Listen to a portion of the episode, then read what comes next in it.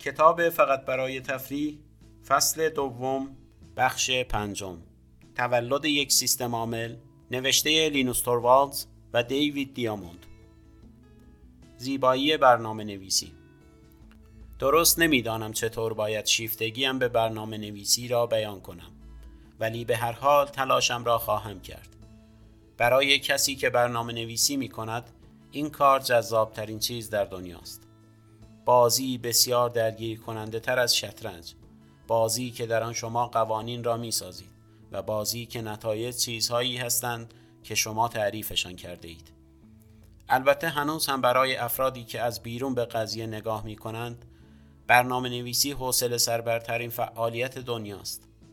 بخشی از هیجان اولیه موجود در برنامه نویسی را می توان به راحتی توضیح داد. این واقعیت که هر دستوری که به کامپیوتر بدهید با دقت تمام آن را اجرا خواهد کرد. بدون کوچکترین اشتباهی تا ابد بدون هیچ شکایتی این ماجرا به خودی خود جذاب است. اما اطاعت بیچون و چرا هرچند جذاب است مشخصه یک دوست خوب نیست. در حقیقت همین مسئله باعث می شود که کامپیوتر خیلی زود حوصله سربر شود. چیزی که باعث می شود مردم با این شدت جذب کامپیوتر شوند. این است که برای حل یک مشکل علاوه بر دادن دستور به کامپیوتر لازم است کشف کنید که چگونه باید این دستور را بدهید. من شخصا متقاعد شدم که علوم کامپیوتر اشتراکات بسیاری با فیزیک دارد. هر دوی آنها در این مورد بحث می کنند که جهان در سطح بنیادینش چگونه کار می کند مطمئنا تفاوت هم در این است که در فیزیک بحث بر سر کشف چگونگی کارکرد جهان است و در علوم کامپیوتر بحث بر سر ساخت این جهان در حوزه کامپیوتر شما خالق جهان هستید. شما باید هر چیزی که پیش می آید را کنترل کنید. اگر این کار را خوب انجام دهید خدای کامپیوتر خواهید بود. البته در مقیاسی کوچک و البته احتمالا با گفتن این حرف نیمی از جمعیت جهان را ناراحت کردم اما این واقعیت دارد. شما باید دنیای خود را بسازید و تنها چیزی که در این خلقت شما را محدود می کند توانایی های ماشین و این روزها بیشتر و بیشتر توانایی های خودتان است. به یک خانه درختی فکر کنید.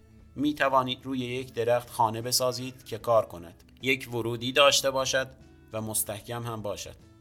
ولی هر کسی فرق یک خانه مستحکم و یک خانه درختی زیبا که از شکل و خواص درخت استفاده خلاقانه کرده را می داند. این کار ترکیب هنر و مهندسی است. این همان دلیلی است که برنامه نویسی فریبنده و فوقالعاده می شود. کارایی گاهی بعد از جذاب بودن، زیبا بودن یا شکه کننده بودن قرار می گیرد. برنامه نویسی تمرین خلاقیت است. چیزی که اولین بار مرا به دنیای کامپیوتر کشاند کشف این روند بود که کامپیوترها چگونه کار می کنند. یکی از لذتهای من وقتی بود که کشف کردم کامپیوتر مثل ریاضی است. جهان را باید خودتان و با قوانین خودتان بسازید. در فیزیک شما با قوانین موجود درگیر هستید ولی در ریاضیات مثل برنامه نویسی تا وقتی که قوانینی که وضع کرده اید با یکدیگر سازگار باشند می توانید راه را ادامه دهید. لزومی ندارد ساختارهای ریاضی با هیچ منطق بیرونی سازگار باشند. ولی چیزی که هیچگاه نمی‌توان از آن عدول کرد سازگاری درونی قوانین با یکدیگر است. همانطور که هر ریاضیدانی به شما خواهد گفت می توانید ساختارهای ریاضی بسازید که در آن سه به علاوه سه برابر دو بشود. می توانید هر کاری که دوست دارید انجام دهید. ولی باید توجه کنید که در حین اضافه شدن پیچیدگی ساختار اجزای ساختار کماکان با یکدیگر و با جهانی که شما خلق کرده اید سازگار باقی بمانند. اگر قرار است این دنیا زیبا باشد نباید هیچ کاستی در آن راه بیابد. این دقیقا شیوه کار در جهان برنامه نویسی هم هست. یکی از دلایلی که مردم را تا به این حد شیفته کامپیوتر می کند این است که آنها می توانند با توسل به کامپیوتر دنیاهای جدیدی بسازند و در آنها دست به تجربه بزنند و بیاموزند که چه چیزهایی ممکن است. در ریاضی می شود به سراغ تمرین های فکری رفت و درباره ممکنها سخن گفت. مثلا وقتی صحبت از هندسه می شود اکثر مردم به هندسه اقلیدوسی فکر می کنند کامپیوتر به مردم کمک کرده است که بتوانند هندسه های مختلف را به نمایش بکشند هندسه هایی که به هیچ وجه اقلیدوسی نیستند با استفاده از کامپیوتر می توانیم این دنیاهای جدید را مشاهده کنیم و ببینیم که چطور کار می کنند. مجموعه مندلبرات را به یاد دارید. تصاویر فراکتالی که بر اساس معادلات مندلبرات ایجاد شده بودند. اینها تصاویری بودند که بر اساس دنیایی کاملا ریاضی ساخته شده بودند که پیش از کامپیوترها به هیچ عنوان امکان ظهور نداشتند. مندلبرات این قواعد قراردادی را درباره جهان جدیدی نوشته که پیش از این وجود نداشت و با واقعیت بیرونی هم ارتباطی نداشت کامپیوترها کمک کردند کشف کنیم که این قوانین تصاویر زیبایی هم خلق می کنند. با کامپیوتر و برنامه نویسی می توان جهانهای جدیدی ساخت و گاهی این جهانها و الگوها واقعا زیبا هستند. البته در بیشتر مواقع کار ما این نیست. ما معمولا فقط برنامه هایی می نویسیم که قرار است مشکل خاصی را حل کنند. در این حالت شما جهان جدیدی نمی سازید بلکه مشکلی در درون جهان کامپیوتر را حل می کنید. مشکل از طریق اندیشیدن به آن حل می شود. فقط هم عده معدودی هستند که می توانند ساعتها جلوی یک صفحه نورانی بنشینند و به یک مشکل فکر کنند. فقط خوره ها و گیک هایی مثل من. سیستم عامل پایه هر چیز دیگری است که در ماشین اتفاق می افتد و ساخت یک سیستم عامل چالشی واقعی است. وقتی سیستم عاملی می نویسید در حال ساختن جهانی هستید که تمام برنامه های دیگر در درون آن زندگی خواهند کرد. در حقیقت شما دارید قوانینی را می نویسید که بنابر آنها برنامه ها خواهند دانست درون این دنیا چه چیزی مجاز و چه چیزی غیر مجاز است. البته هر برنامه همین کار را انجام می دهد ولی سیستم عامل پایه‌ای ترین سطح این برنامه هاست. مثل نوشتن قانون اساسی سرزمینی جدید تمام برنامه های دیگر قوانین معمولی این سرزمین خواهند بود. بعضی وقتها قوانین چیزهای با معنایی نیستند و ما به دنبال معنا هستیم. ما دوست داریم بتوانیم به راه نگاه کنیم و احساس کنیم که جواب صحیح را با شیوه صحیح به دست آورده ایم. شاگرد مثبت کلاس را به یاد دارید که در مدرسه همیشه جوابهای صحیح را داشت.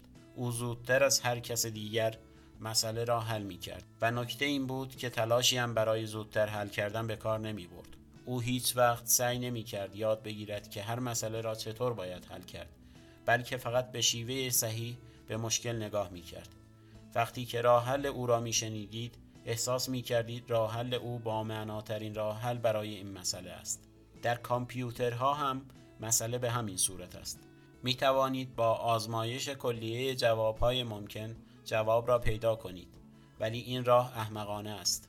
در عوض سعی کنید مسئله را آنقدر خورد کنید که اصولا دیگر مسئله باقی نماند و ناگهان احساس می کنید که مسئله خود به خود حل شده است. به شیوه دیگری به مسئله نگاه کنید و ناگهان به روشنی خواهید رسید. مشکل اصولا به این دلیل وجود داشت که شما از زاویه اشتباهی به مسئله می نگریستید احتمالا بهترین مثال در این مورد نه در دنیای کامپیوتر که از دنیای ریاضی است. داستان مربوط می شود به ریاضیدان مشهور کارل فریدریش گاوس و معلمی که حوصله تدریس نداشت و از دانش آموزان خواست تا اعداد یک تا صد را با یکدیگر جمع کنند و جواب را بگویند. معلم انتظار داشت که این کار حدود یک روز از آنها وقت بگیرد ولی ریاضیدان نابغه آینده در عرض پنج دقیقه جواب صحیح را اعلام کرد. پنج هزار و پنجاه شیوه حل مسئله به هیچ وجه جمع کردن یکی یکی اعداد از یک تا صد نبود. این روش حوصله سربر و احمقانه است. چیزی که گاوس کشف کرد این بود که جمع یک تا صد می شود صد و یک. همینطور جمع دو و 99 می شود صد و یک. به همین ترتیب سه و 98 هم صد و یک است و الی آخر. در نهایت 50 و 51 هم حاصل 101 را ایجاد خواهند کرد و در عرض چند لحظه می توان به این نتیجه رسید که ما پنجاه بار نتیجه 101 را داریم و جواب نهایی 5050 است احتمال دارد که این داستان ساختگی باشد ولی پیامش روشن است ریاضیدان واقعی مسئله را از راه طولانی و حوصله سربر حل نمی کند چون می تواند الگوی پنهان شده در پشت مشکل را ببیند و از این الگو برای حل زیباتر سوال استفاده کند. مسائل در علوم کامپیوتر هم مشابه هستند. مطمئنا می شود برنامه ای نوشت که با جمع زدن یک تا صد مسئله بالا را حل کند. این برنامه برای کامپیوترهای امروزی یک چشم به هم زدن است. اما برنامه نویس باهوش است و جواب را از اول می داند. این آدم برنامه می نویسد که به شیوهی جدید و زیبا به مسئله حمله کند و در نهایت مشخص خواهد شد که راه حل او راه حل بهتری است هنوز مشکل است که توضیح بدهم که چه چیز جذابی در این وجود دارد که برای چند روز سر خود را به دیوار بکوبید و سعی کنید کشف کنید که یک مسئله چطور باید به شیوهی زیبا حل شود ولی وقتی راه حل زیبایتان را پیدا کنید بهترین احساس جهان را خواهید داشت. پایان بخش پنجم فصل دوم تولد یک سیستم عامل. برای شنیدن شماره های بیشتر از این کتاب صوتی به وبسایت آواسام مراجعه کنید.